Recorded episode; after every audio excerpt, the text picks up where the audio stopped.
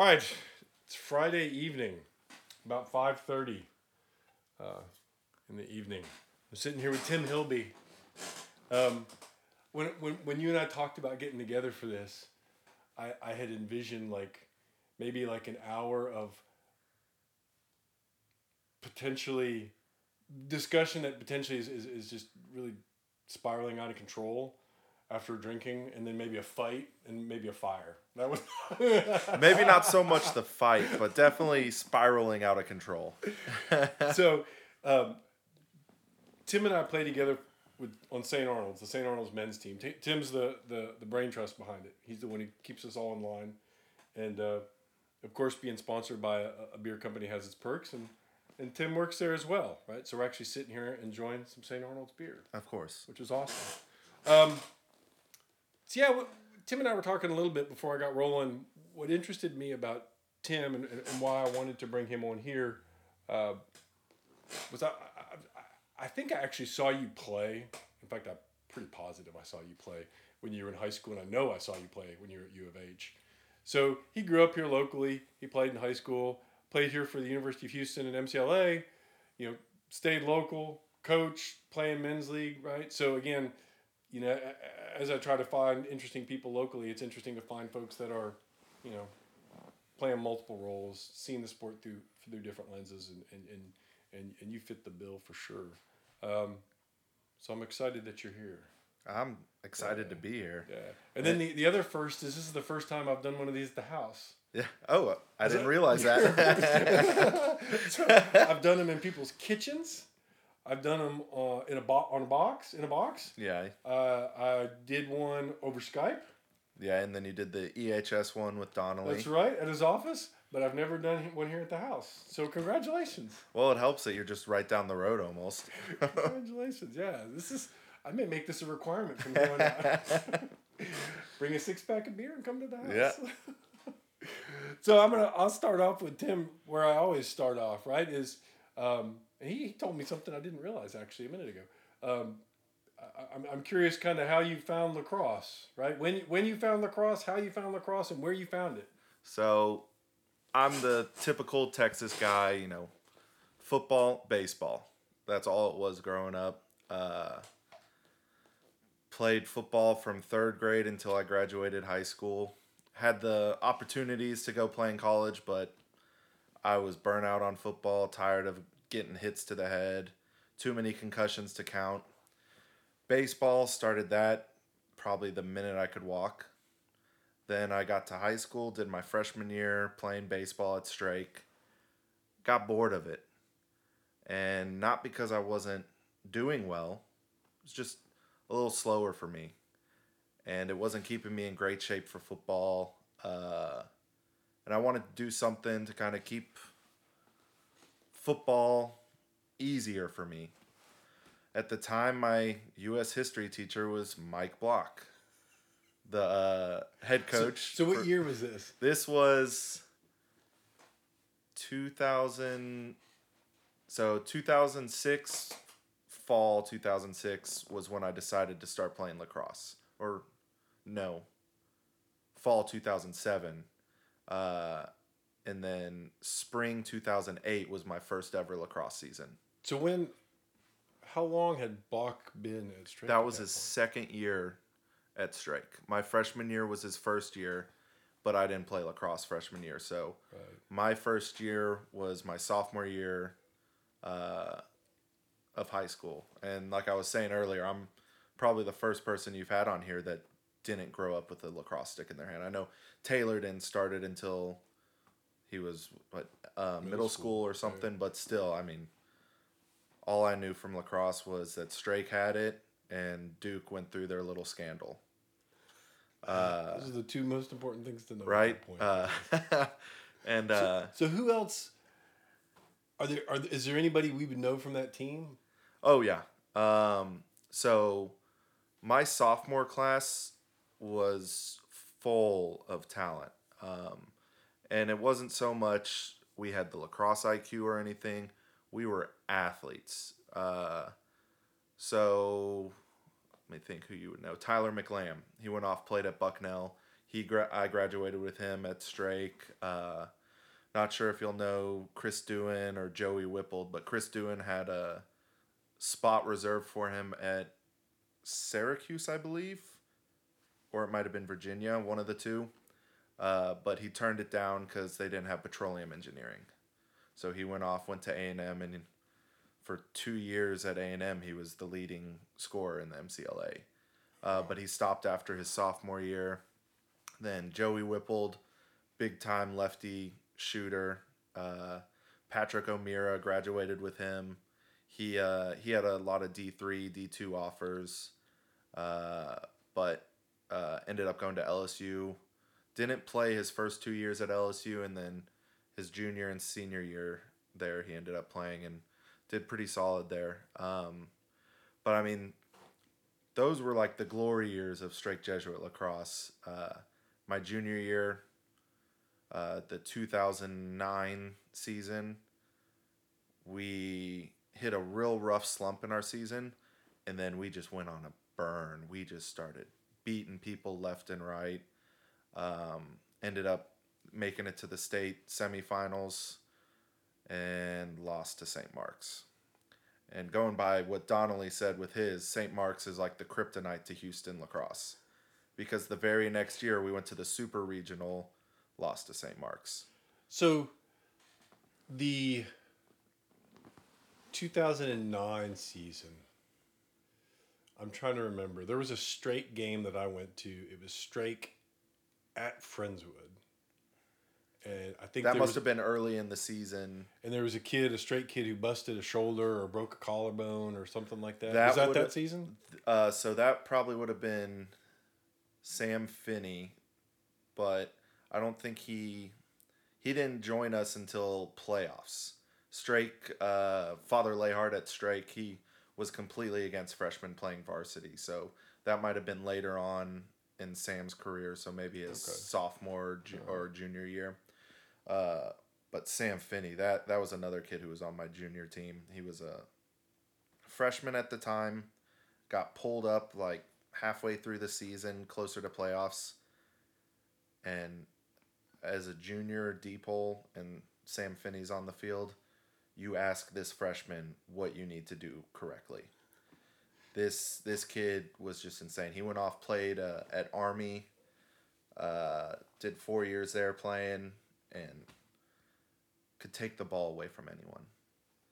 Uh, but uh, yeah, we didn't have him until halfway through the season. Our my junior year, we went on a seven game win streak straight into the state semifinals. So who were, who were some? I'm trying to remember. I think the the current D one D two methodology, right? I think that came into being like 2001, 2002. Yeah. So, so that existed. So, so were y'all in the D one? Or y'all D D1. team? So who were some of the, the teams that y'all were playing at that point? Uh, so it was Episcopal, the Woodlands, Kingwood, St. John's. Lamar was still Division One at the time. Uh, Kincaid School. Uh, I'm trying to think of some other ones. I'd forgotten that Lamar was a D one school. Yeah, I think those were actually the only Division One teams in Houston at the time. Uh, but we would always have to travel to either Austin or Dallas and play at least one of their Division One teams, and it was always based on rankings the previous year, who you would have to play. So we went to Austin that year. Yeah, we went to Austin that year, played Westlake and Westwood.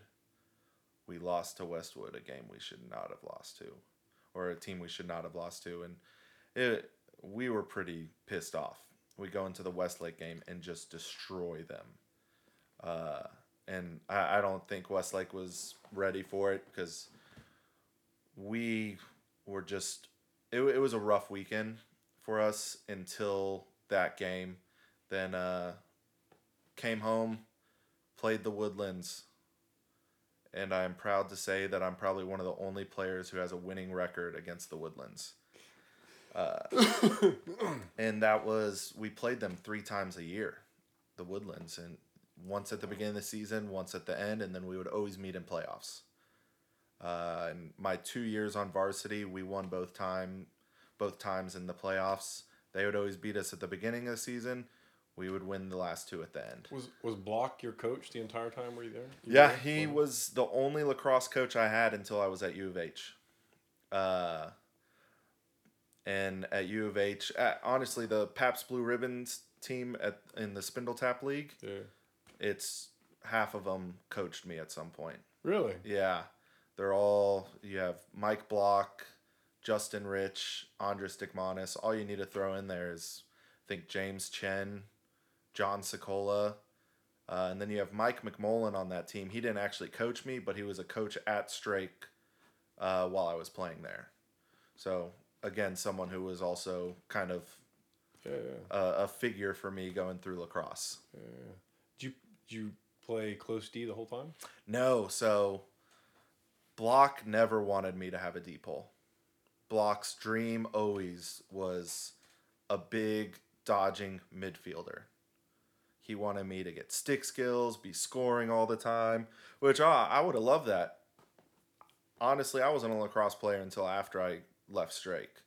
I had no idea what to do. I was the meathead running out there. I was in the penalty box at all times, uh, but I was LSM. Uh, so when I was in high school, I was 190 pounds running a 4.640. That's why Block wanted me at midfield. Ended up being a long stick midfielder. They just called me a golden retriever. Go get the ball, get it to offense, get off the field. and that's that's what it came that's what it ended up being and the more and more I played, you could see me in the penalty box less and less. So I started to learn when to hit people, but my first year, sophomore year, uh, I, I was constantly in the penalty box. But I was it was JV lacrosse, just learning how to play. No no need for me to stop hitting people. Uh, but uh, yeah, so I was just constantly just hitting people. Then my junior year, second year playing, block puts me on varsity, and I'm ecstatic first couple games, I'm dominating at LSM, getting every ground ball, playing position D, doing everything right. Then for some reason, like third, fourth game, I just can't pick up a ground ball anymore. And it goes on for a little bit. Block finally just goes, take this short stick. You're going to learn how to pick up ground balls real well. So I was a short stick D middie my whole junior year. It was terrible. I hated using that short you can't stick. say that. I hated using that short stick. Uh, Because, you know, with a D pole, it's so easy to get ground balls. You don't have to get down and scoop them. With that short stick, uh, and I had no stick control, like uh, uh, no stick protection. so did he when he when he bestowed this this honor onto you? I mean, was it seen as punishment or was it? It was in hopes that I would get the stick skills and knowledge to be an offensive player. Um, but that never happened. Fall ball, my senior year comes around. I go, I want to play D pole again. He's like, You sure? I was like, Definitely. He let me do D pole, and I ended up being LSM that year. Uh, it was a fun time. That was the first time I ever used my left hand in a game. Was my senior year. How did y'all do as a team that senior year? Uh, we went 18 and 7. Uh, Man, that's a good number of games. oh, block block refused to deny people. And that was one thing I, I ended up doing when I coached was, yeah, let's play. Yeah, heck yeah. You learn more playing the game than practicing. Yeah, you can go over certain stuff and practice, but to me, everything I learned has either been watching the game or playing it. Not so much just going to practice and running drills. Yeah. Uh, yeah, that'll help with your defensive sets, offensive sets. But that's really all it should be is just going through that, getting a little bit of scrimmaging in, and then being ready for the game. Uh, but yeah, we went 18 and 7. We, I want to say we got third in Houston. That was the year that Episcopal got, it was Episcopal got first then I think St. John's, Strake, and then the Woodlands. Uh, so, and that was also the first year they put in the super regionals. So I think going back to the discussion with Donnelly, I think Donnelly was e- at, E- at EHS. Yeah. Right. So do you remember Oh, him as a coach? Do you really? Yeah, he, awesome. all he ever did was play his own, and no one could ever beat that. but uh, I- he had Some things never change. Yeah, exactly. he had uh, Michael Littner, and I hate, I love Michael Littner, but I hate thinking about Littner because earlier that year, him and I, he was the LSM for EHS, and then would drop and play low, uh, or he was, yeah, he was the LSM on the face off, then would play low D the rest of the game until the next face off. Well, Littner picks up a ground ball on a face off, and I'm sitting there playing him, and we knew each other at the time, and he, uh, he just starts smiling and I'm just like ready to play D and he does a swim move on me. He successfully swim moved me with his D pole and I had my D pole. And he to this day he will never let me live that down. I bet. He, he'll just come up to me and just do a swim move on me. We'll we'll be going to get like a beer or something from somewhere and he'll do that. Uh, but no, he was an amazing player. Uh, still is. Uh, and yeah, EHS that was their year. They did a great job that year. Um,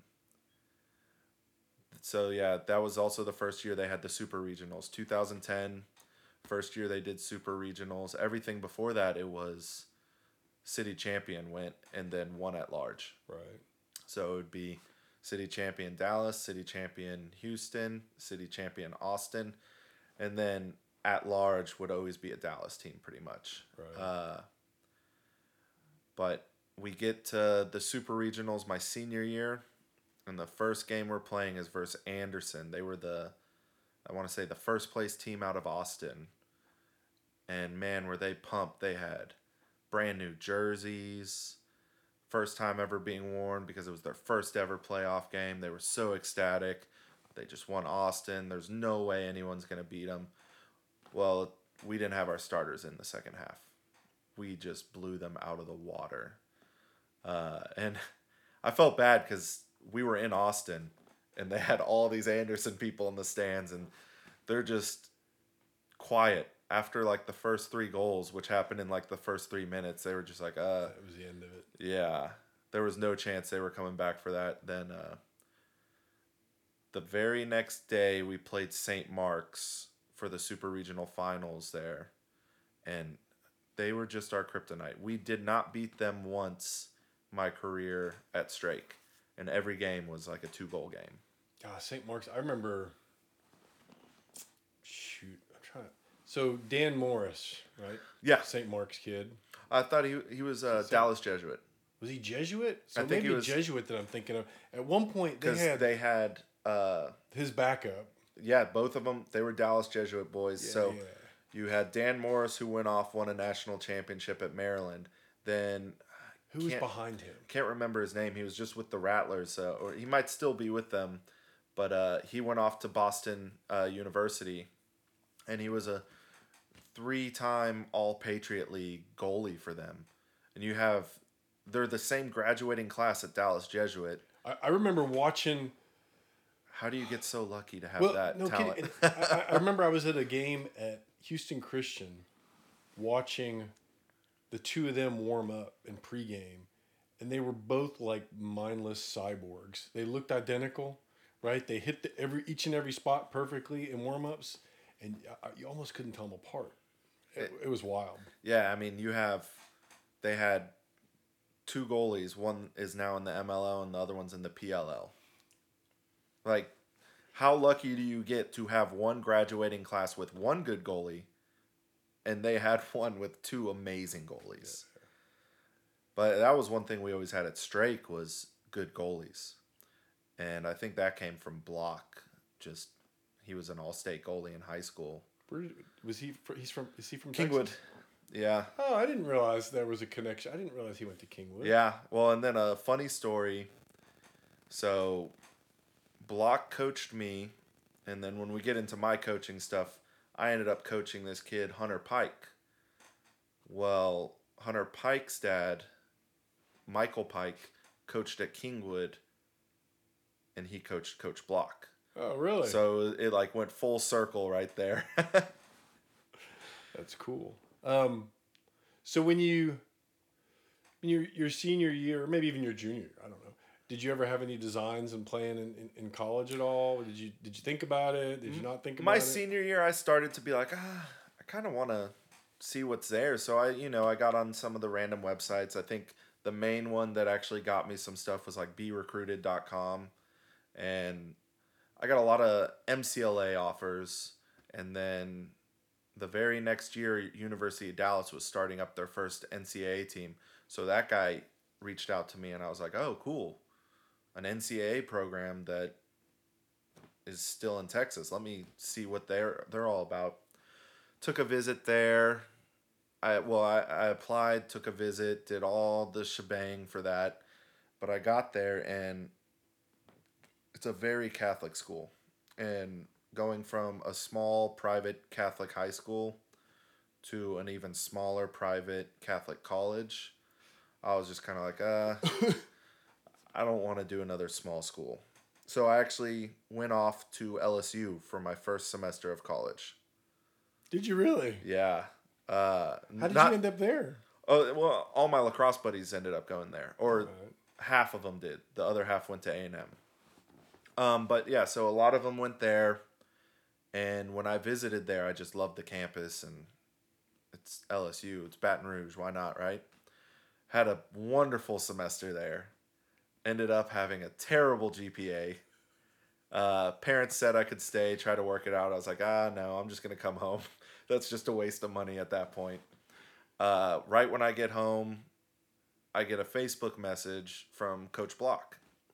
I guess someone had told him that I had moved home, and he goes, "You want to help coach at Strake?" And I was like, "Yeah, why not? I'm going to U of H, commuting there. Strake's on my way home from U of H. I'll gladly come help out there." So that's how I got into coaching. Was So what year was that that you? hooked 2011. I had just graduated. So I graduated alright. 2010 and spring 2011 I start coaching. And that was tough. I'm coaching the JV green team, which is mainly uh, sophomores, some juniors. Uh, Block rarely put freshmen on that JV green team, but every now and then there would be. The freshmen at that school were the only ones who didn't really know me. Everyone else, I was a part of that program while they were a part of it. It was really tough getting their respect. And honestly, I didn't really get too much of it. So I made them run a lot, do all sorts of stuff. Uh, and I wasn't even supposed to be the head coach of that team. There was a we had a guy, Kevin Beatty. He was from Dallas Jesuit, moved to Houston, uh, and was in the area for work. Uh, and he was supposed to be the head coach, but his job, I want to say he was in sales or something. He couldn't really get off in the evening sometimes because they had a lot of different events that he would go to, stuff like that. So I ended up taking control of the team most of the time, and I mean, had a good season, but Yeah, but that's that's you, you, you hit the nail on the head on the when I was at Cy Woods. There's there's always an interest, right, to to bring coaches, just a coach who played, right? Yeah. So often that's the that's the criteria, right? Just somebody who played to come coach, and it's interesting that you had that experience because we discussed this when I when I was at Cy Woods was there should be some like you had to have been out you've graduated at least four years ago some some buffer there right yeah. so at least if you came from Cy Woods we at least kind of flushed the system of people that knew you right? And, and so that's an interesting I experience. I think for high school, every high school program should be like, give us four years after you've left this high school program or any high school program, honestly, uh, just because you're still a kid, and yeah, even after that four years, you're still basically a kid. Uh, but I mean, I was thrown right into it, so I did the 2011 and 2012 season at Strake as the JV assistant. Uh, 2012, I was with the JV white team, which was all, all freshmen. There were a couple sophomores on it. They were like first year sophomores that weren't really the most athletic type. Kind of just, I want to try something. I haven't done a sport. Let me see if I can make it in lacrosse. had you had you developed at that point had you developed a focus? Did you find yourself focusing on offense or on Uh, I, defense? or I strictly, to this day, I will never coach offense. I, I it, when I first get out there, I just get flustered and I can't explain it. I can't coach it. Yeah, I'll see it and I'll know what's going on, but I can't coach it, and it's just tough for me to relay that to any kid. Uh, which later on it got us our first year with my with the Richmond Tigers team. We didn't have anyone who knew offense. Uh, every coach we had was a defensive oriented coach. Luckily, I had a midfielder who scored 56 goals that year. kind of covers that up a little exactly. bit. but uh, yeah, so 2012 was my last season at Strake. Nothing too crazy happened while I was coaching there. Just big learning curves. Is do you keep up with Strake? Oh yeah, so uh, the head coach there now, Kevin Anderson. Uh, we talk a good amount. He's trying. He's been he's been trying to get me to go out there and coach, but I'm taking a break from that for a little bit. Uh, but uh, we've ever since I started coaching another high school program, I always scheduled Strake. Uh, and I I just love going back, um, especially because I'm in two of the trophy cases. So why not? Oh, guys, look, there I am. Well, get to, get, get to go back and coach on the field you played on. right? Exactly. Yeah, I was spoiled yeah. over there too. He, he uh, who was it? Uh, you're talking about Kiernan, how they played on gravel. Oh, we didn't get the turf field at Strake. Dang, we got a grass field, backfield that's nicer than most people's stadium fields right now. right. Uh, we were real spoiled over there, but it. That's why I mean, I, I'm honestly, man, that's where it's at. It's at those private schools as Yeah. a coach. I mean, the re, uh, and I've talked about this with multiple people, but it just all the things that you take for granted. A nice field, right? Turf. Could you imagine having artificial turf? Right? it's beautiful. Lights, right? You know, all those things that that the public school clubs or teams or programs or whatever the heck you want to call them, um, you know, they, they struggle with all those Yeah. resources. At a private school, just to have those resources at your disposal and have the support of the school on top of that, Exactly. an athletic director who'll talk to you. Yeah, at, at Strake, we uh, they Strake did it the right way. So it's Texas. Main sport is football. Your athletic director is the football coach. Strake's, while I was there, was the soccer coach. He was the athletic director, and he made just rules based on who gets to use the turf field, who has priority for the backfield, priorities here, priorities there and it was a formula they stuck to. Whoever is farther in the season gets priority on any field. And it helped. Uh, it settled any arguments that people had. Yeah, there, there's no dispute. It's like, okay, look at the chart. Exactly. The, the only right? time that uh, there was any uh, dispute while I was playing there was my junior season in lacrosse. Swine flu had come through Houston. So everything was delayed like three weeks. So that pushed the city championship, which was Strake versus St. John's, back three weeks to the like second week of spring football. Head football coach hated that. Half of his rising junior to senior starters Right. were lacrosse players. And he did not want to give up the turf field. So, spring football, while we were still doing lacrosse, had to wait two hours to use the turf field. Even though they had a perfectly good backfield, he did not want to be pushed to the backfield. That's the single greatest story I've ever heard. Yeah, he, I felt so bad for them. I was like, "Sorry guys, but uh, we're we're trying to win state, and y'all are just practicing spring football." Were you still playing football? Yeah, so I was still a football player, but I didn't have to go to spring football practice because I mean, I'm on varsity lacrosse. If Right. you do a varsity sport, that takes priority over any other sport you're about to start up. Uh, and which helped me out a lot. We did morning football, which was terrible. That was our off season. We didn't have football PE. It was morning football. You'd show up at 7 a.m. and get an hour workout in. Anytime I had a lacrosse game, I got to skip that, and it was wonderful. I hated morning football. Uh, but one of my favorite things about my junior year was that city championship game. We went to St. John's. St. John's was defeated in or undefeated in uh, the city. Did you play at St. John's? Yeah, and they had already bought their hotels. They had already reserved buses, everything to go to Austin for the state tournament, for the semifinals. Their last practice, I want to say they were throwing water balloons around. That's the rumor that we heard that they were just having a water balloon fight. We show up. I you- I would have to go back and look, but I think the halftime score was like thirteen to two, us up. We ended up winning like eighteen to nine. We were able to get a whole bunch of freshmen experience, sophomores experience, but we just blew them away, uh, and it was an amazing feeling. Was it? Were they at? Was it Scotty Caven? Were they at? Yeah. Were they at that field Yep. at that point? God, it's one of my favorite fields in Houston. I love playing. I loved playing on the field. It was always really nice, uh, well kept up, and just being right there in Houston. right in the middle of the city, right? So, the only other field that I loved more, one thing we would always do, the varsity lacrosse team at Strake would always go to the Jesuit Lacrosse Classic. That was always up in Maryland. So we always had a spring break trip up to Maryland to play some lacrosse. Uh, my senior year, we played at Gonzaga Prep, downtown DC.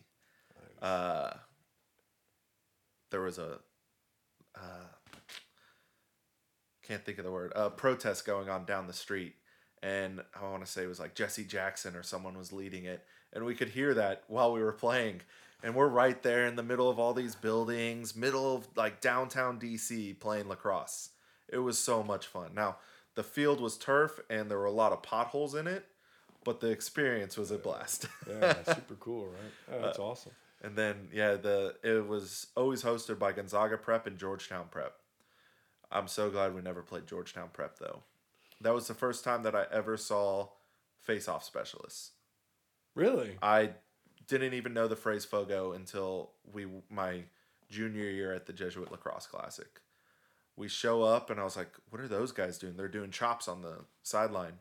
And one of my teammates goes, "Oh, those all they do is face off. They're just fogos." I was like, "That that that that's a thing?" And they're like, "Yeah, you, can get far with that." I had no idea what that was, but uh, yeah, and uh, it was always fun going up there. We uh, my junior year we went two and two up there. Can't really remember who all we played my junior year, but my senior year was probably the best we ever did at the Jesuit Lacrosse Classic. We went three and one. We beat Regis Jesuit out of Colorado, St. Ignatius Prep out of Chicago, uh, not the one from California, uh, the one out of Chicago, and then it wasn't a Jesuit school, but it was a school that was like closing down that uh, uh, Gonzaga and Georgetown Prep let play in the tournament just because it was Cardinal Gibbons. We beat them, and then we, the team we lost to was Gonzaga Prep, but we shocked them. Like they weren't expecting us to be as good as we were, and that was one thing going up there. Block always said we're not going to have the IQ or the stick skills but no one's going to want to dodge to the crease and no one is going to be able to outrun us. We were running up and down on these guys. They're going through lines like crazy. We're able to keep our starters in the whole game. Especially it's 70 degrees up there. It was beautiful right? my senior year. My junior year not so much. My junior year was 20 degrees and sleeting the whole tournament. So that was just straight up Catholic lacrosse weekend. Yeah, Does that thing still exist? Yeah, um, I know Georgetown Prep and Gonzaga Prep don't host it anymore. My two years when I coached at Strake, Strake actually hosted it. Uh, it was kind of a more centralized place, so they were able to bring in St. Ignatius from California, who uh, they sent. I want to say a trio of brothers to the to Virginia. I forgot their names though. Um, but uh, St. Ignatius Prep is they're just a lacrosse hotbed in California. They're in San Francisco, I believe.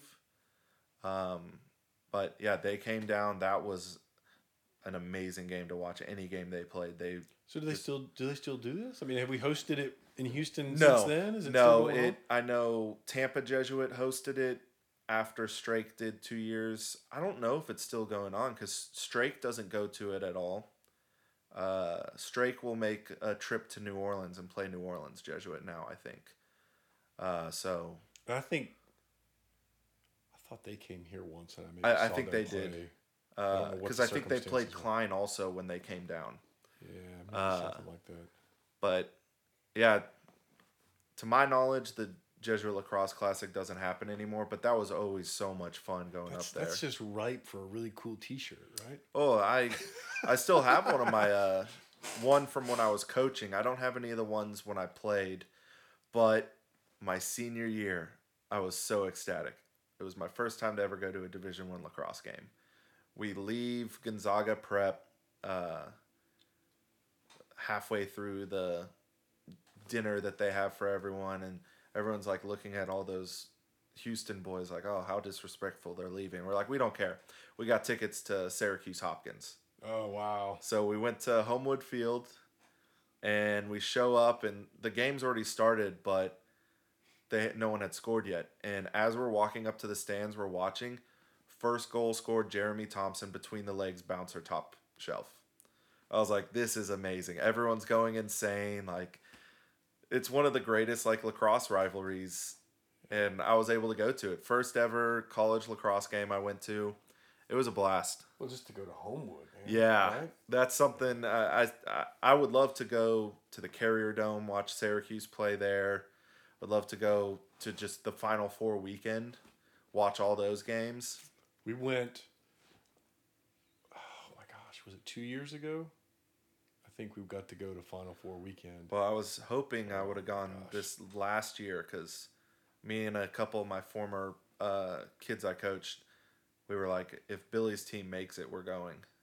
So Did they make it? no, Oh, they it was because they had it was like halfway through the season when they when those kids said that they were going i was like i'm coming with y'all but they ended up not even making playoffs because that d2 bracket is rough i think they only took like the top like 12 teams or something and it might have been less. They might be moving to 12 teams now.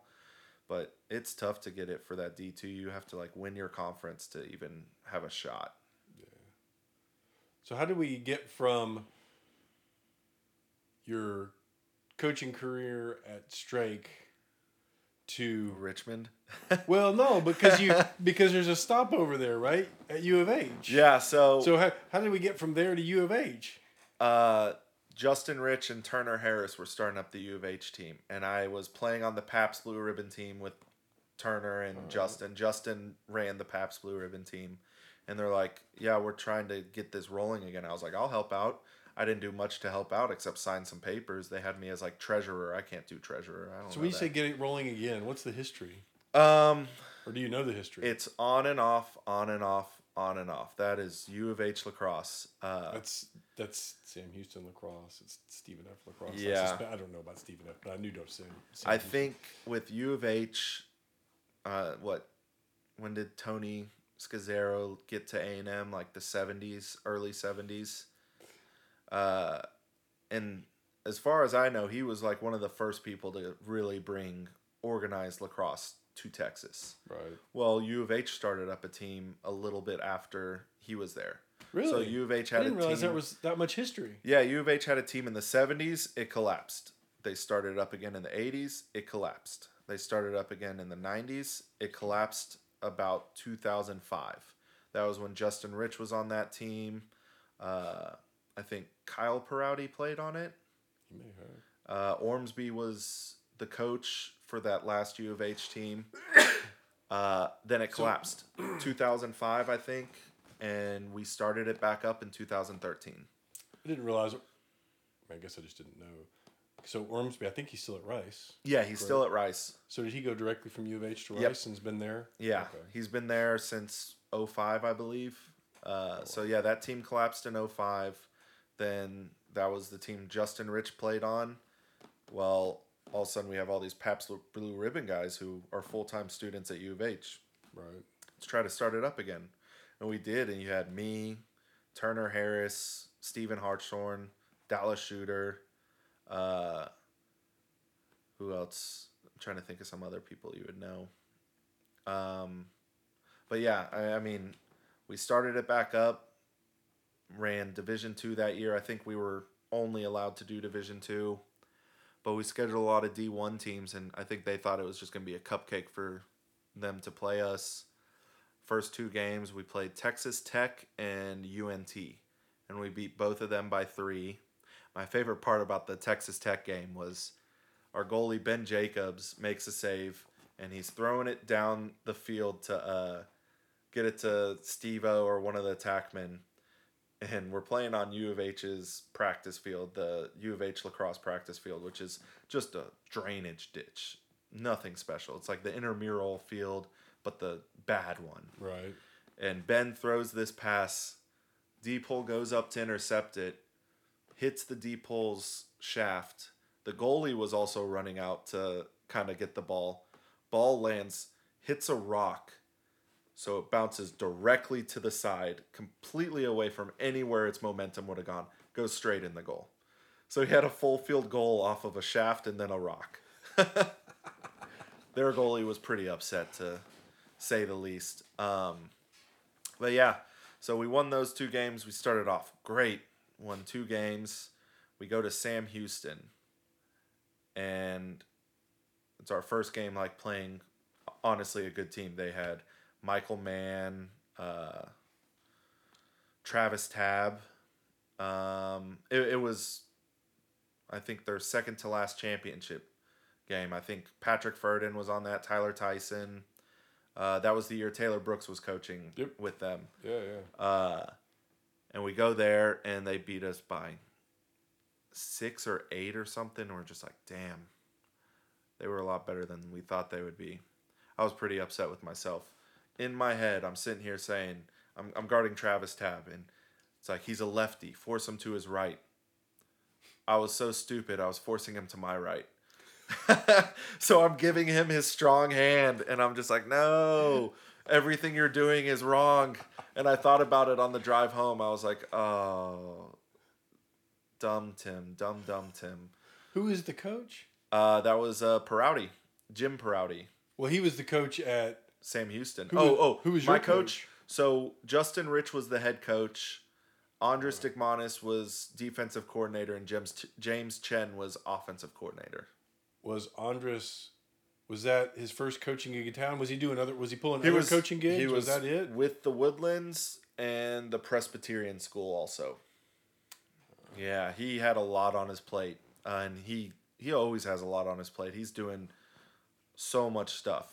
Um, but yeah, we did. We played them, got beat by them. Then we played T- TCU, got beat by eight by them again, uh, and then ended up having a pretty decent season. Met Sam Houston again in the uh, city championship, which I'm sure you were at. I was. I was in Friendswood. and uh, yeah, That was a, that was the famous. That's the famous game I referenced with Stevo. yeah. Blo- bloodied Stevo, right? Well, and uh, yeah, so I was the one who posted the video of him doing that behind the back fake that Taylor Brooks was talking about. I, I posted it on like the U of H lacrosse YouTube uh, page, and then I sent it into Lax All Stars, and I was like, "Oh, check out this sick uh, behind the back fake," and then it just exploded the next two days. End up getting like ten thousand views in two days, and I was like, "Oh, that's pretty cool." People probably didn't even know U of H had a lacrosse team. it became a thing, right? yeah, and then then they zoomed in closely on uh Steve-O's helmet and they were like, "Is that a Warrior T2 with a Cascade face mask?" Steve-O had taken off the Warrior face mask and put on a Pro 7 face mask. Then Lax All Stars posted the modification he did, and then they go, and maybe it led to this, and it was a picture of Steve-O with his bloody face. so it's like, uh, I mean, it does void the warranty, so it was a good one. Uh, but yeah, and then school just wasn't for me. So after that, I tried to stay at U of H, did the next fall semester, but basically failed out. Uh, went back home to Richmond. Started just doing some summer classes at Wharton County Junior College, or not summer, but simple classes at WCJC. Uh, but while I was at U of H, this is how I like. This is kind of the story that gets me into coaching at Richmond. Was I was driving to U of H practice uh, one day, and I'm driving by the elementary school that I went to, and I see kids playing lacrosse out there.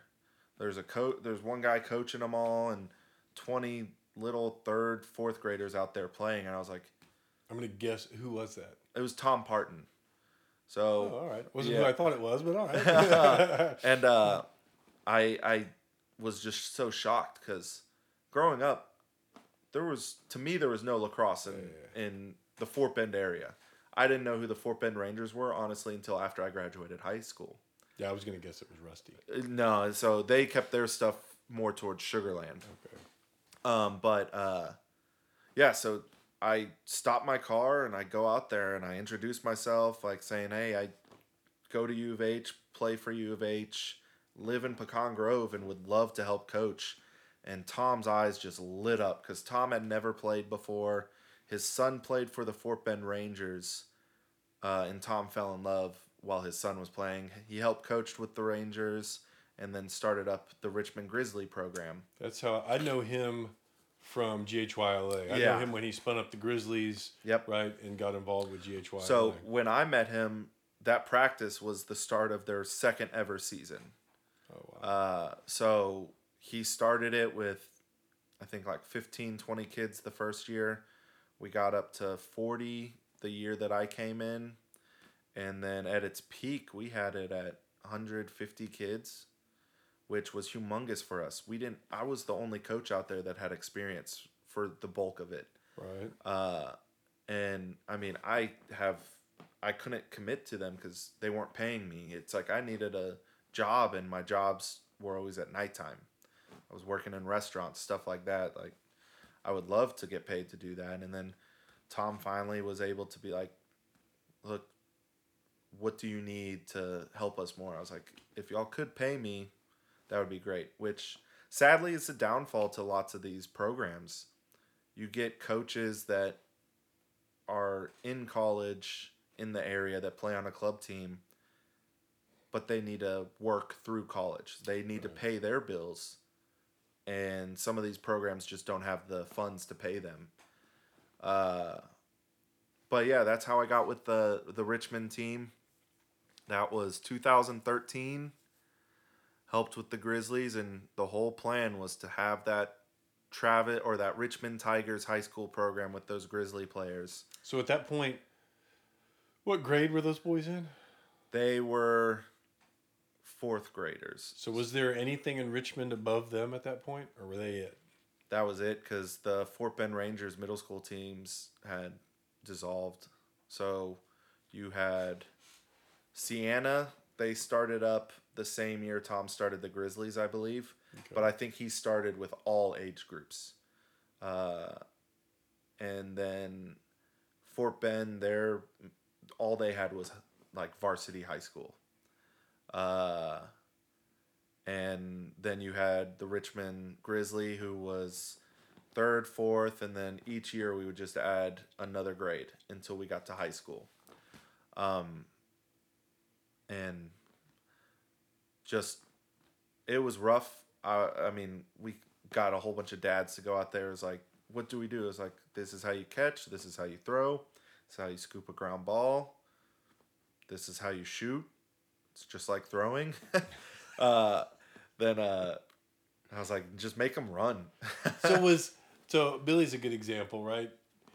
Was was was did you know Billy from that age group? Was he involved with the Grizzlies at that point, and you got to see him go all the way up through high Billy is like me. Billy didn't start till his sophomore year of high school. Really? Yep. Wow. Exactly. That uh and I loved Billy because his first day out with us, he's throwing left-handed and I'm like, "Oh, that's awesome, man. You're a lefty." He goes, "No. I'm right-handed, but one of my friends said you need both hands to do this." So I figured my right hand would come a lot more smooth. Why not just practice my left? And from the moment I was in love. I always wanted I always wanted to put a D pole in his hand but we already had so many guys who had D poles, and he was so athletic. I was like, I want to make you into a midfielder. I would love him as a D pole, but I'm gonna have you do midfield. Then I think his junior year, he went to the Team 91 tryouts or something, and they put the D pole in his hand, and it was history ever since.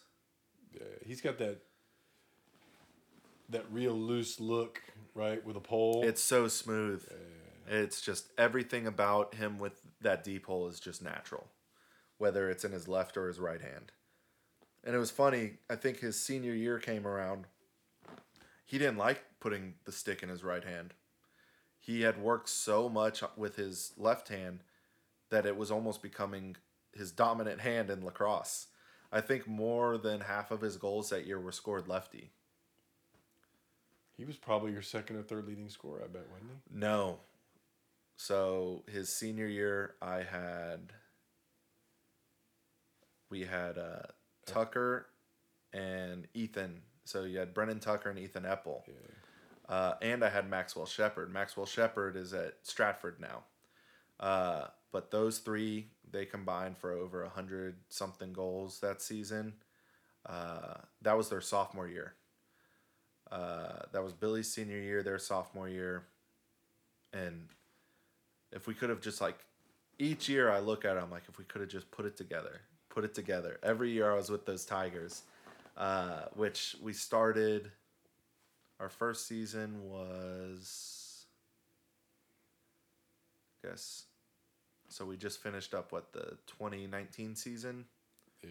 So 2015 season was the first ever season for the Tigers. So did you just move up with that group of boys until Yeah. hit the high school level Um, and just went from there? except we only had three Grizzly players on our first uh, Richmond Tigers high school program or team. Uh, we lucked out. Uh, we didn't do it on purpose, but the Fort Bend high school team collapsed right when we were starting up the Tigers. So we got six seniors from them, and that ended up being my starting offense. Uh, well, got four seniors from them that became my starting offense. Then I had two seniors who had just moved from Keller uh, that became my other two attackmen. What happened to the at that at that point when Fort Bend folded?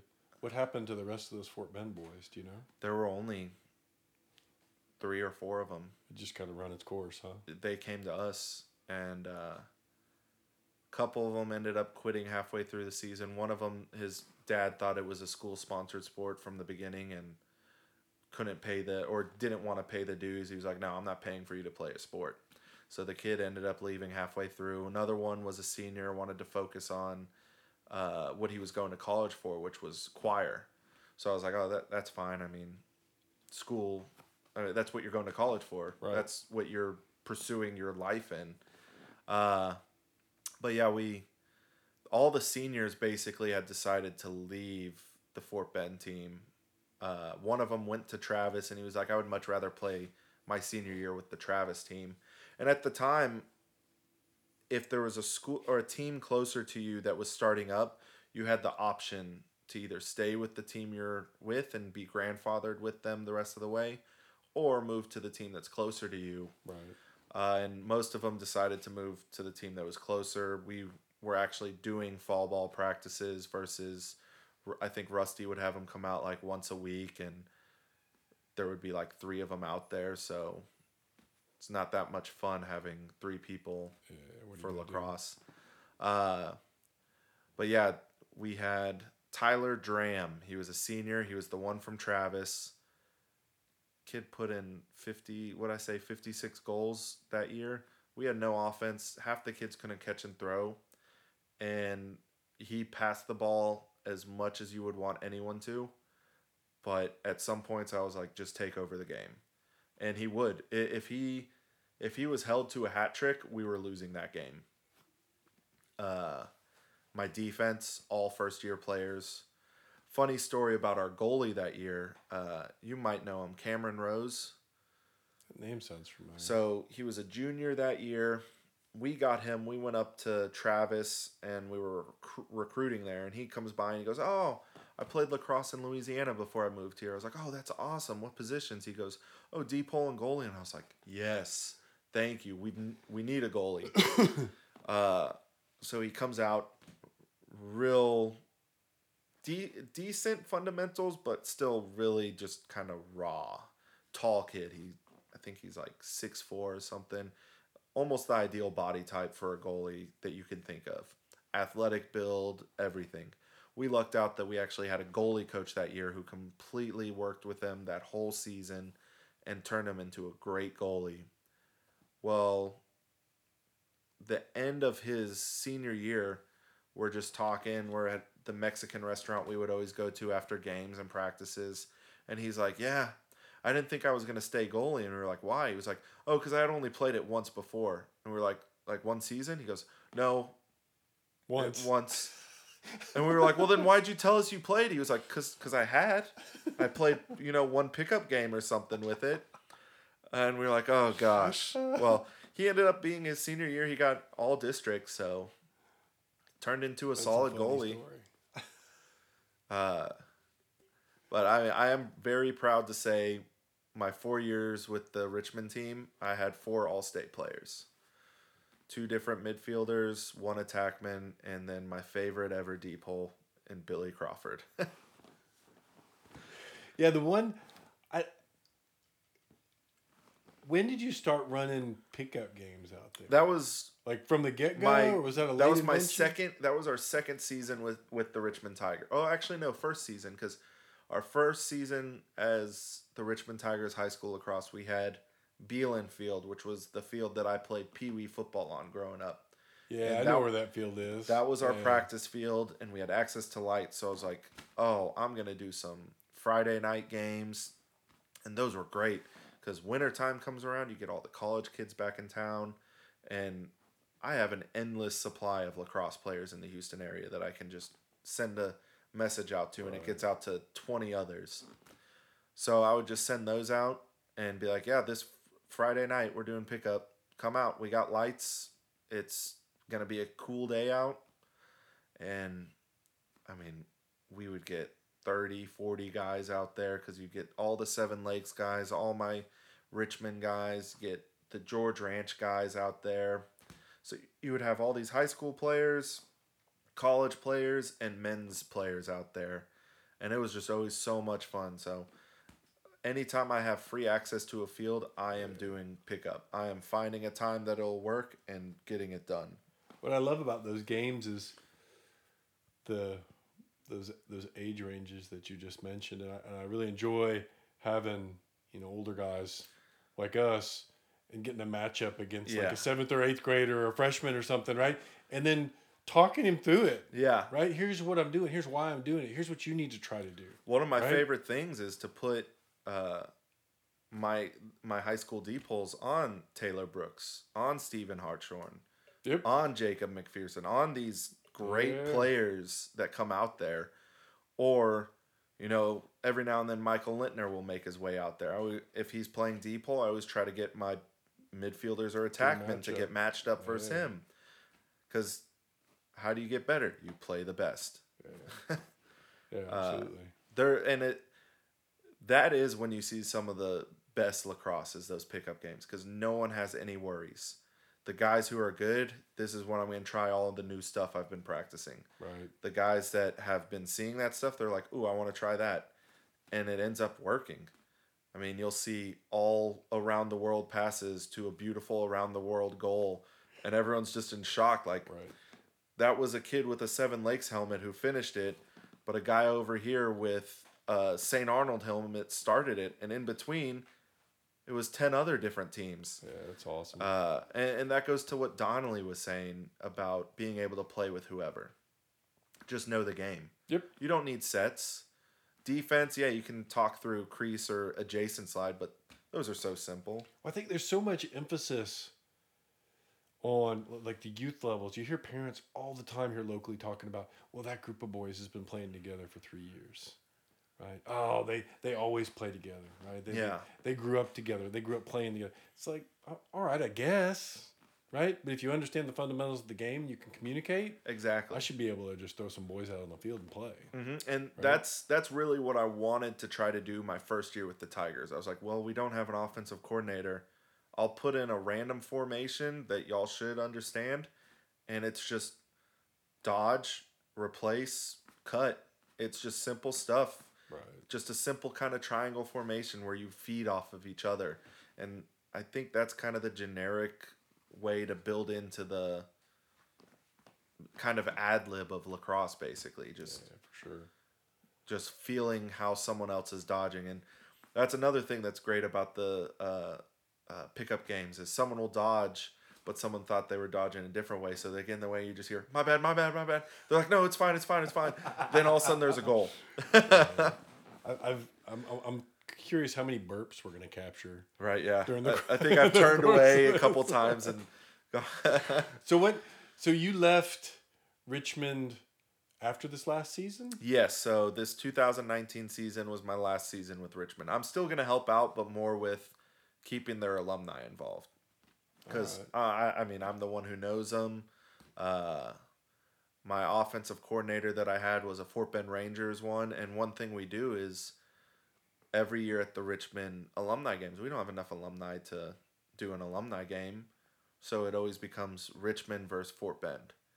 We bring in the Fort Bend uh, Rangers alumni, bring in whatever Richmond Tigers alumni we can get, have the regular Richmond Tigers team, current Richmond Tigers Right. team there, throw all the Tigers on one team, all the Rangers on one team, and play four quarters. It's starting to become a fun little rivalry. I think awesome. the first year we did it, the Fort Bend team won. Second year, uh, or this past year was the second year, the Tigers won it. So you you see some good lacrosse out of that because lots of those Fort Bend guys they they ended up going to some decent places. Most of them ended up transferring home to play at Texas State or Well, it's so there was a, there was a kid I remember. There was an LSM. Chad Mitchell. Is that who I'm thinking? Yeah, who, went to, he- who went to Texas State, right? Yep. He uh he started off at was it Drew College? I think he did his first year at Drew and then tran- he messed up his knee, transferred home and went to Texas State and ended up playing I think 3 years there. Uh but uh that kid is a wizard with the D pole. Is he still running around here? Yeah, uh, he was he was coaching with my Tigers this past the past two years. We brought him on our coaching staff, and then uh, All right. his work schedule doesn't really allow him to play too much men's league. But when he can, he always gets out there. Cool. So let's talk about St. Arnold's and men's league now. So, the St. Arnold team can trace you can trace those roots all the way back to when I was in high school. The St. Arnold's team? In a way, yes. So when we would do off season off season in uh uh uh high school, I mean you only had two select teams in the Houston area, I think at the time. Houston Hurricanes and Hula. Yep. Uh Yep. and then you would have the team Texas that goes off somewhere, but I wasn't someone who was going to do select. I think we only had two guys on our team that did select while we were at Strake. Everyone else either just relaxed or had football going on. Uh, but we would always play indoor in the summer, right there at Kicks Indoor Soccer. And they never had a high school league, so we would always play in the uh, post collegiate men's league for that. And our team was the Mighty, Mighty Fighting Sea Torts. It was mainly Strake Jesuit guys, but then we had Lintner on it. Uh, and then our friend Tony Atkinson from Lamar. Then I want to say there were a couple other Lamar and Bellaire players on the team uh, with us, but we were the only non like collegiate, post collegiate team out there. And they hated it because we were all in shape and just running all around. But those were so much fun. So we were the Sea Tortoises all throughout high school. Then I'm starting to get more into the men's league scene. Still playing on the Pabst Blue Ribbon team, but for the Drew Webb Sevens, the second year that they ever had it, I put together my own team for it, and it was the Sea Tortoises So this was when it. This is when Sevens was still down. at Houston Amateur Sports Park off 288. Uh, so I put the Sea Tortoises together, uh, and it was just me and a bunch of my high school buddies playing again. Then uh, I switched the team name to the Houston Gamblers after that, and put and that was how we went. It was Southwest Indoor Soccer. They were doing box or not box, but indoor lacrosse there. So we were the Houston Gamblers for that, and then the next Drew Webb Sevens, we were the Houston Gamblers. Then I'm sitting here, I'm like, well, you have the Pabst Blue Ribbon team. Let me see if I can get another sponsorship or something. Reach out to Whataburger. I was like, a Whataburger team would be so awesome to have. Uh, and I send them an email, and within three hours, they respond back saying that they will not sponsor one team or one player. They would do a league or a tournament. Uh, so I'm like, okay, well, there goes choice number one. Choice number two, Shiner. So I reached out to Shiner. They responded back in a day, and I was talking to them for about six months. And they were all for it, completely gung ho. And then out of nowhere, they just stopped responding to my emails. Sent a couple follow up emails, nothing back. And I didn't know much about St. Arnold at the time, except that they were a Texas brewery. I, I don't even think I knew that they were in Houston. Uh, but I reach out to them, uh, send an email to their chief of marketing, Lenny Ambrose, and he responds back like, "Yeah, what do you need from us? What what what uh, what do you want us to do?" I was like, "Uh, some I don't know. I haven't thought that far. just uh, just give me uh, rights to your logos and some free beer for the games." And he's like, "Okay, yeah. What do I need to do for the rights?" I was like, "I don't know. Uh, something uh, official." He's like, "Will this email work?" I was like, "Sure, we'll try it." And ever since then, uh, that was that was 2013, while I was at U of H. So it was we played in the Drew Webb's. It was the Drew Webb tournament 2013 year. That was the first year we ever went as St. Arnold. We didn't have uniforms though. They came in the Monday after the Drew Webb tournament. I was uh, I wasn't super upset, but it was like ah terrible timing because the next thing we had lined up was the San Marcos Sevens tournament. First year that was ever being played. So we wore the uniforms out there and we ended up getting third place in that. We had a pretty solid team for that. Uh, and then didn't do too much organized play in the spring. We would do some. Uh, we would play Houston Legends, H Town. What was the state? Uh, I'm trying to remember. So I started playing men's like maybe ten years ago, something like that, for the old Bay Area team, Okay. right? And then they, I, I can't remember when they became the Barnacles. I don't, I don't think I ever played for the Barnacles Barnacles came pretty recently. They were Yeah, uh, so I'm thinking. That they went under the name Space City at one point. Yeah, Uh, I was so I played. For, I think I played for when they were at Space City, and then I moved up to Cypress and played Cyclones, then North North Stars.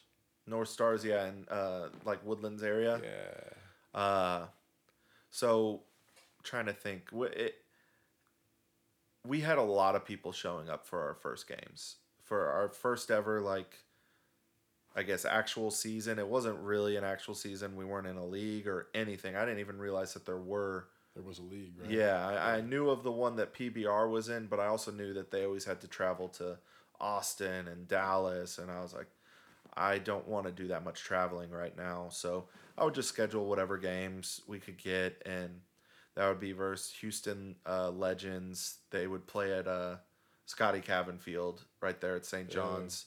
Then uh, H Town, we would play them. Uh, and then when the Austin teams came in town, we would play against them.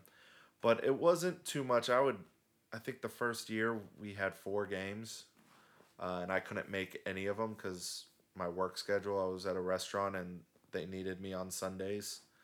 Uh, but then I finally, I, I don't know how I met Matthiasen, but I reached out to Steve randomly, like, hey, I want to put St. Arnold in a league.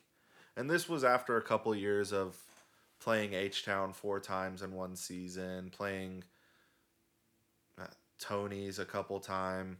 I was like, okay, he's got this GCLA league. There's a few other teams in there. Let me Right.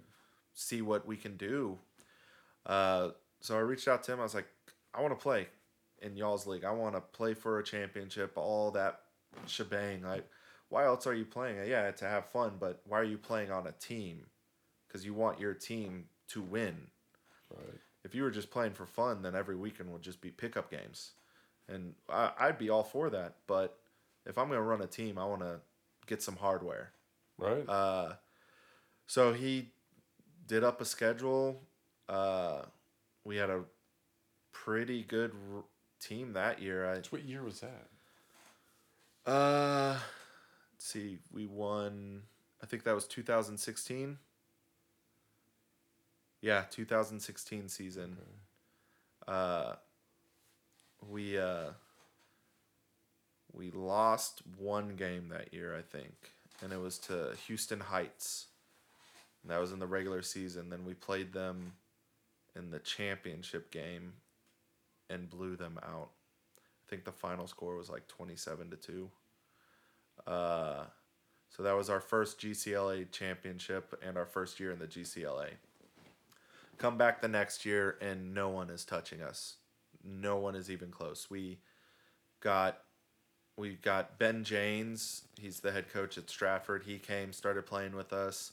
We got Stu Graham, who's the face-off coach at Stratford. So there's our new Fogo. Uh, then we had uh, Harry Kuttner. He played his undergrad ball at St. John's University, then his graduate ball at Loyola. Uh, and he joined Loyola right the year after their championship. Oh wow. Uh, and he he was just amazing to watch on the field. He was just a midfielder, and it looked like he was never trying. He always would be rocking a traditional uh, strung head, just running down the field, just jogging really and getting past people. Uh, and you could always see in the close games, he would realize what the score is and be like, "Oh, okay," and then he would put five goals in, and all of a sudden we're ahead by five. It, it was almost like you couldn't stop him, and he wasn't really even moving that hard. Uh, it was real, real fun to watch him. Then we had some great D poles. We had uh, Brandon Wader. Uh, he played at. I want to say he played at Marquette. No, Merrimack. Uh, then Pasquale Prano played at Cortland, and that guy is a magician with his D pole. You you've probably seen him some playing around. He's got the he always rocks the New York Giants Cascade R. yeah, yeah. Uh, he's one of the coaches at the Kincaid School right now. Um, but our defense was just un. Uh, you couldn't get past him. And then we had EJ Nice on offense.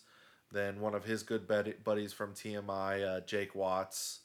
Uh, Sean Barabash from uh, he was at Seven Lakes at the time. So I coached. I didn't realize. Uh, Jake and I coached together for 3D.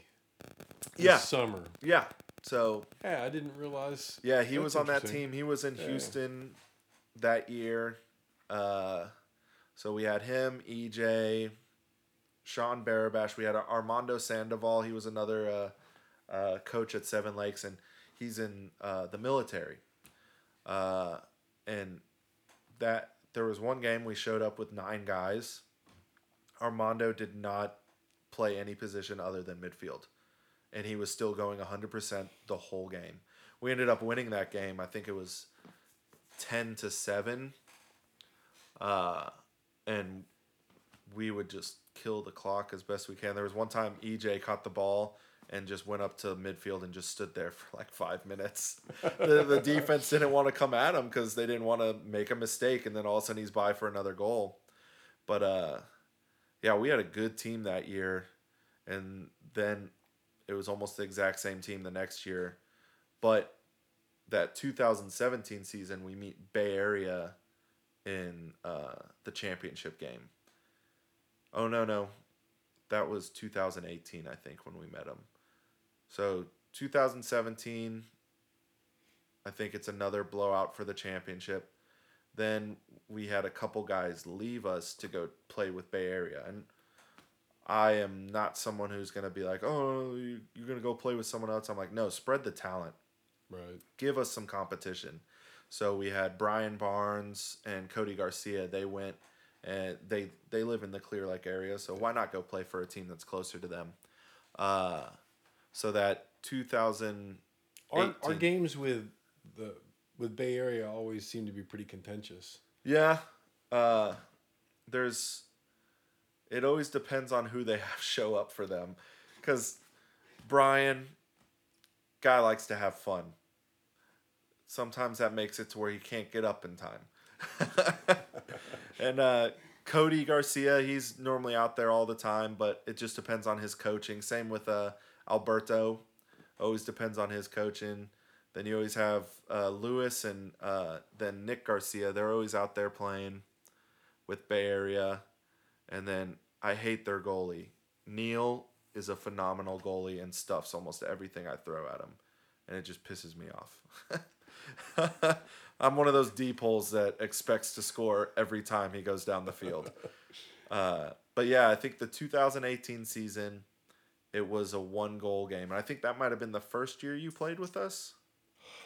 Yeah, I don't remember. It may be. i I'm- think I'm that was sure. the first year you played with us, and it was our last year actually competing for a GCLA championship. And we did three years in the GCLA playoffs and won three championships. Yeah. It was it was fun. Steve, he's got a great structure, and I love that he's building teams. I just feel like sometimes he builds them too fast in areas. Because he is getting brand new guys. He's getting Yeah, he is. You see new faces he, turning up. he's getting adult men, men to come out and try a new sport. That's tough to do, and it's even harder for them to play against a team like St. Arnold, who has guys who have been playing since they were kids. Well, I still uh, go back to.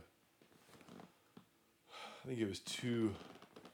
Two years ago, when we went up to Texas A and M. Oh, That was a blast the uh, because we went up. First off, I know a bunch of boys on the team right up at Texas A and M, so that was fun. But then going up there, knowing their perception was, hey, this is a men's beer league team sponsored by a beer company. that was This will be easy. that was the right? year we played them while they were in season, right? Yes. Yeah. So Yeah, yeah. they had a bye that weekend, uh, and their captain at the time, AJ Hepting, great kid.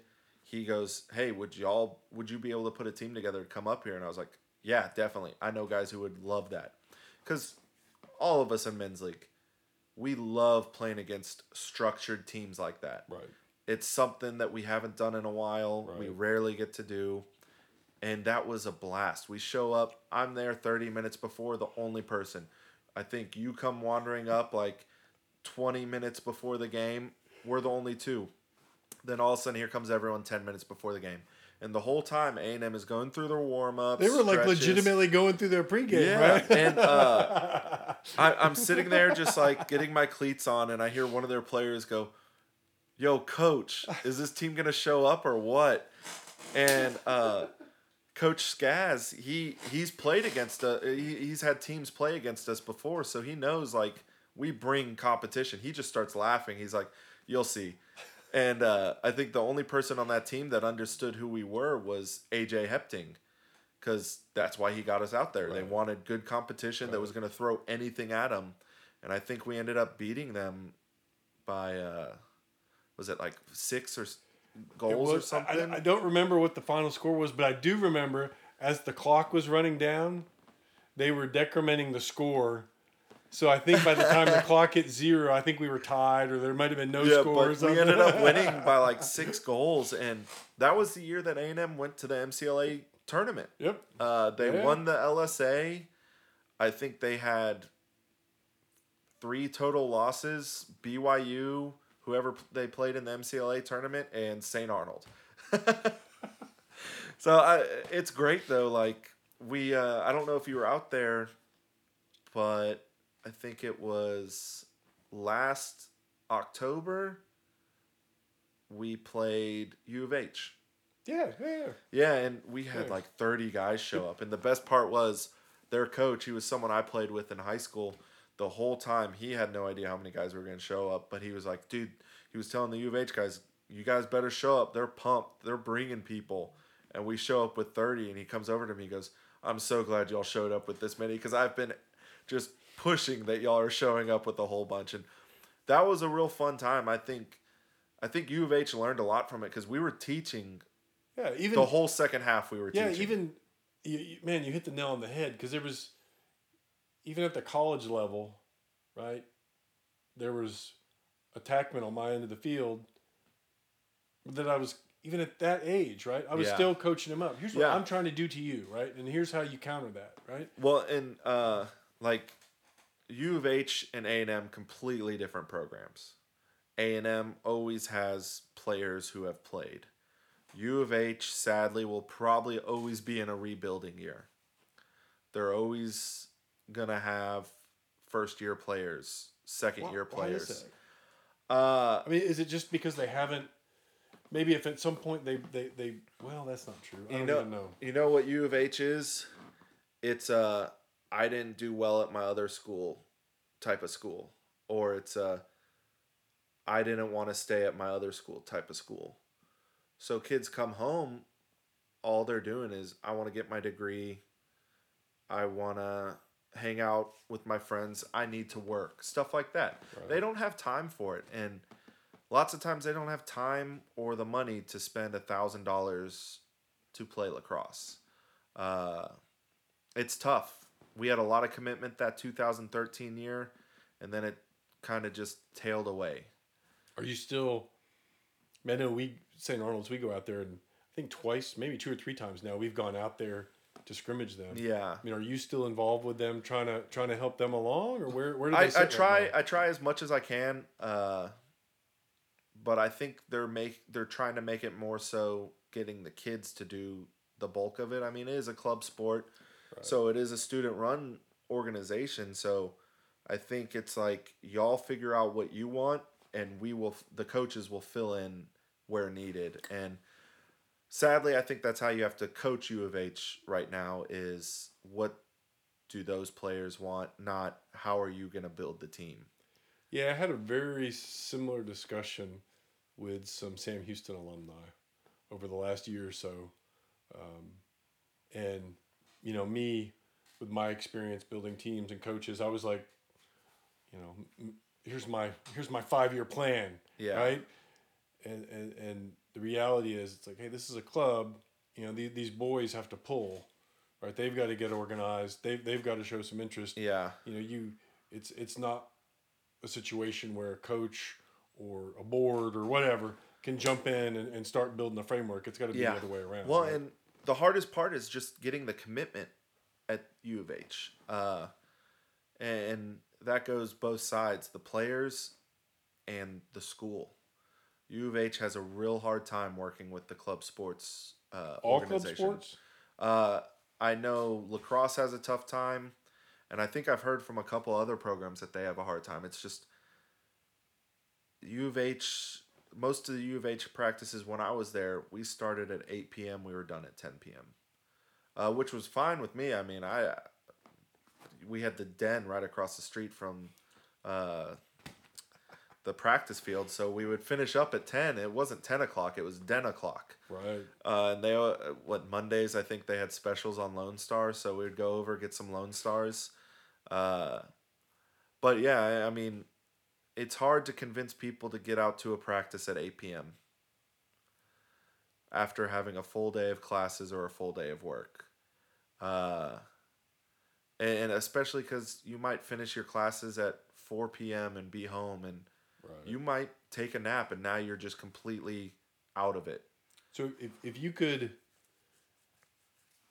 i mean if you could insert yourselves in the middle of what's going on at, at u of h with the program there what would you do at u of h right now to, to, to fix it or right the ship or whatever it needs to be done at u of h Yeah, I, or is there i mean I, I don't there, think I know right? en- enough about what's going on with them internally to say. I mean, I'll, I'll help them out as much as I can. I want U of H to keep their team. I want them to be playing. Uh, the thing that I would push the most would be fundraising. Get the price down for the kids.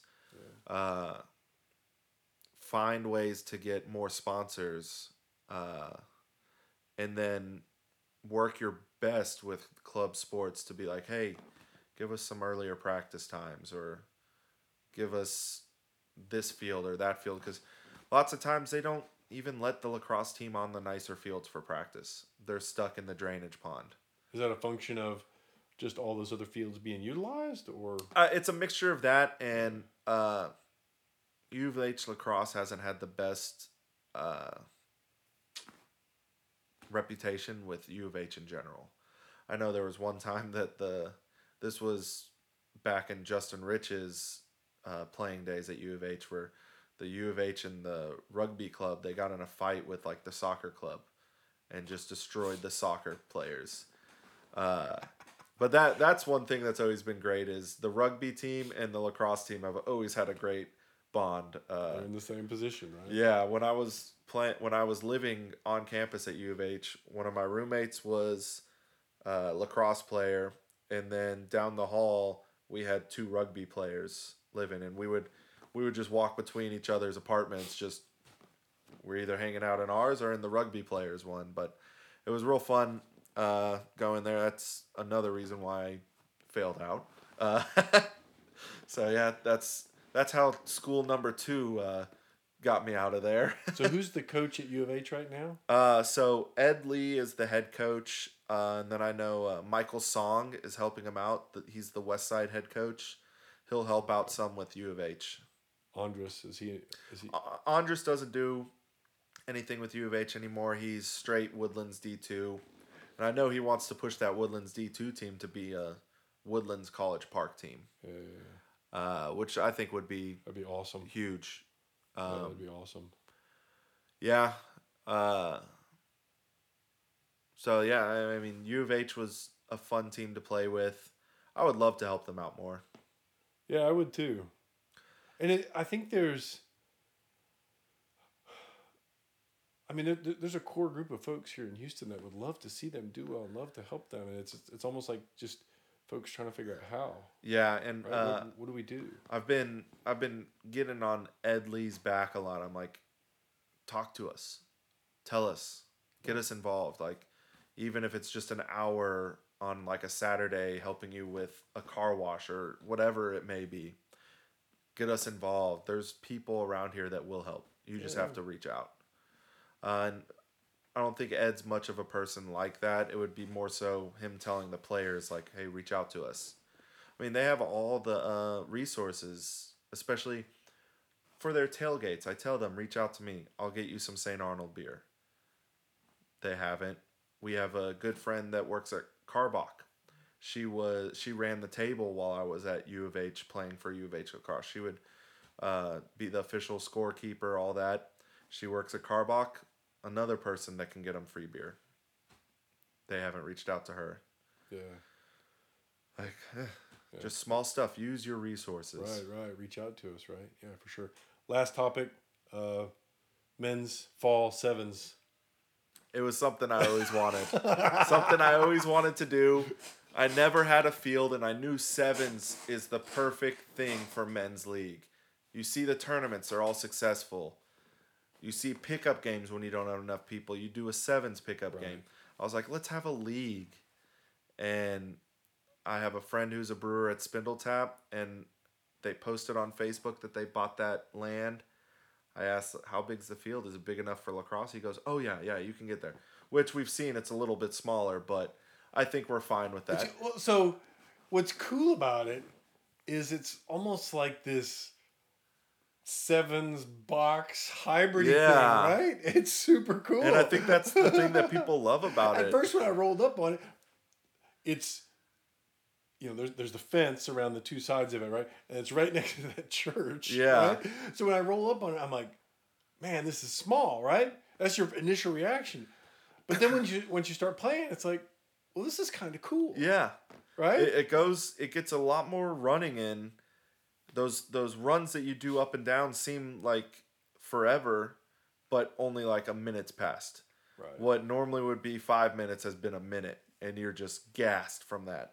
But yeah, it gets you in close quarters, and the fact that we still have D poles on there, it really changes up offense on that. Uh, but yeah, it was something I had always wanted to do. I just never had a field for it, and I'm not someone who wants to go out and spend a whole bunch of money on a field. Uh, that's why I was able to keep the dues down because Spindletop's letting us use it for free. So the Oh, bulk of the the league dues this year went to buying goals and supplies, uh, stuff like that, Well, and the refs. I mean, if, if walking through Spindletop after the games is any indication, I think they're doing pretty well. Yeah. Oh yeah. Yeah, I mean the the guys that own Spindletop own that whole facility. All the businesses in it, they In the own it. church? They bought the church. Uh, their their plan is to tear it down and build a beer garden right there. Oh, right. They'll keep the field though. Yeah. They want to keep that field, and my plan is to have this league go on forever. No, I think it's awesome. I think it's a great idea. Well, and uh, And I, I hope I, I hope it's got legs because, I mean, what's cool about it, aside from just it's the, the field we're playing on right now is just, just kind of this cool boxy field Yeah. thing, but it fills a, a gap for us junkies, which is okay. You know, box is done. The regular season, we still got a few more months till we get there, right? So there's this gap for all of us lacrosse junkies. yeah. and it fills a perfect See, need, man. I, and I was always nervous doing it in the fall. I mean, it's Texas. You have college football on Saturday. You have NFL on Sunday. Like it, it I, I thought that there were going to be a lot more people saying no because of football, but the fact that we have it at Spindletop, who has NFL Sunday ticket and twenty TVs around, you have every game on. Guys finish up their their, Walk their around the game, just go get a beer and watch the game. I'm sure some of those guys uh, with the later games show up early, watch the game. It's like, oh, it's time for me to go play. Walk out to the field. It's perfect, and that was one thing with me leaving uh, the Tigers was men's league. My focus now is men's league awesome. to grow that, focus more on St. Arnold. I mean, I didn't do that great with St. Arnold this past year because I had the back injury and it it just I wasn't as focused and now I'm feeling better. I'm actually playing again, so I like it's men's league is what I want. And I've already reached out to uh, lots of the the people in charge of the Greater Houston lacrosse cuz I want to get involved with that more so that they have more than their Memorial Day watch party. Right. We need clinics. We need ways for new teams to recruit. We need to help them out more. And I know Taylor Brooks said U.S. Lacrosse will help you with whatever. Well, Houston Lacrosse needs to do that. Uh, and I, I think that's been the downfall for a lot of these programs. I mean, my Tigers team went from 30 players our first year to having 18 this past year. Uh, the Grizzly program, I said at one point, I think was up to 150 players. They were lucky to have 40 this past year. What do you Uh, think? and that's I, I, I know I, I'm, I'm beating a dead horse because I mean I, I contend people like us right who are involved at all levels we see that deterioration across all the different whether it's little kids high school men's officials whatever right we're all seeing that same deterioration across all that right So one thing I've noticed is it's the coaching, and I'm not.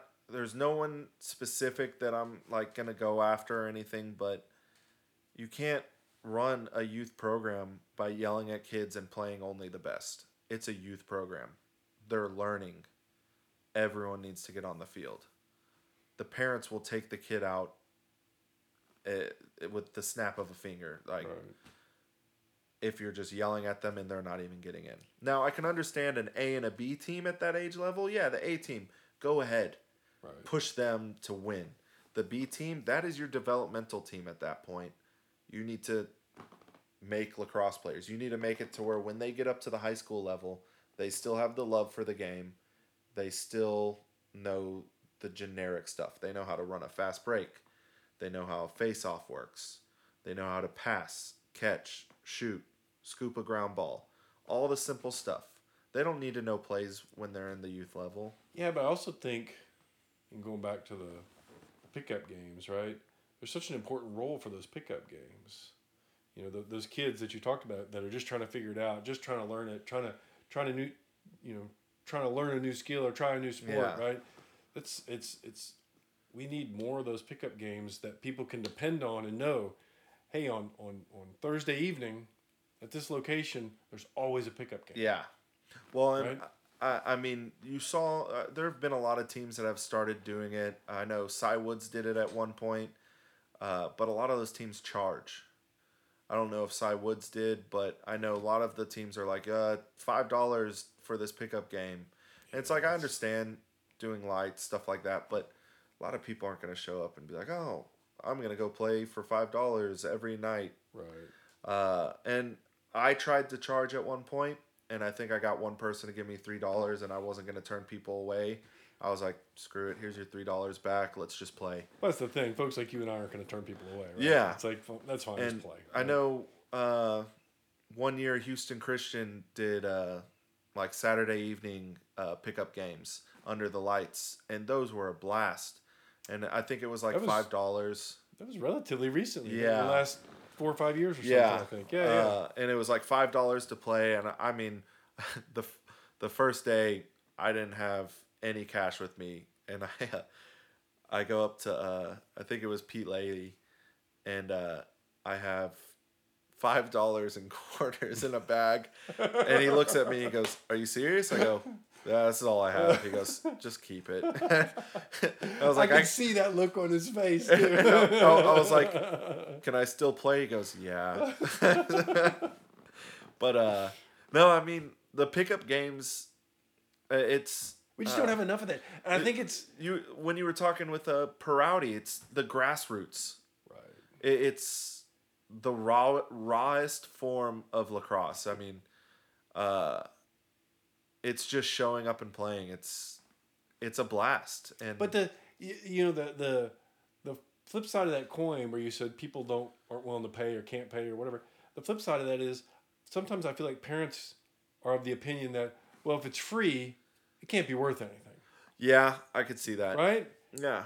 And it, which blows me away. Yeah, uh, and I mean, they they can be really successful. There was one we ran at the uh, uh, church that the Tigers would practice at, where Yep. we went two hours nonstop. Yep. We had 50, 60 guys out there, four goalies. People would just sub out. We didn't have a quarter break. We didn't have halftime. We just played until people were like, "Ah, I think I'm going to leave now. Till enough people left and you're like, all right, well, Yeah. I guess we're done. And it Yeah, ended yeah. up being two hours of just playing lacrosse. Someone got tired, they came off. It, it- someone had to leave, they left. Someone filled in for them. It was the best one that we had ever done. It was, you had almost the whole Seven Lakes varsity team out there, almost my whole Tigers one. You had Foster team out there, the George Ranch team. You had half the St. Arnold 100 person email list out there. Uh, it, it was it was fun and I wish more people who had access to fields would do it. And it it's if you have free access to the field, why not? Why wouldn't you? Yeah. Oh no, I have to go get the goals out there. Just have kids drag them out there when they get there. Gotta gotta address the legal liability. Yada, yada, That yada. I, I think That's a oh big thing. That's, that's something that I never ever thought of. Uh, I just assumed people would be fine with it. And no one really ever got too hurt, so it was fine. Uh, but uh, that is another big thing is the legal issue. So a coach of a program won't want to bring all these kids out there because it'll be a big liability. And when I was at Strake, Block ran, I think it was Tuesday and Thursday night pickups at Strake. Uh, it was just a full on pickup league That's awesome. where I think you paid like twenty dollars at the start. You got a pair of shorts and you got to play. We need we need more of that around here, man. Uh, if I can get access to a field again, I will. Something bigger than the Spindletop one. Yeah, if uh, I've always fantasized. I, I don't play the lottery, but if I did and won the lottery, right, buy me three acres and See- boom, off to the races, right? I always fantasize if I bought if I won the lottery, I would buy one of the warehouses by St. Arnold, tear it down, put in a full St. Arnold field. uh, uh, to dream. Holy cow! It's seven fifteen. Almost two hours. All right, we got to wrap up. yeah, That was awesome. that was a good one. All right, well I'm gonna I'm gonna want to cut us off there. Thanks for coming out, dude. Thanks for having me, man. Yeah, that was good stuff. Thank you very much.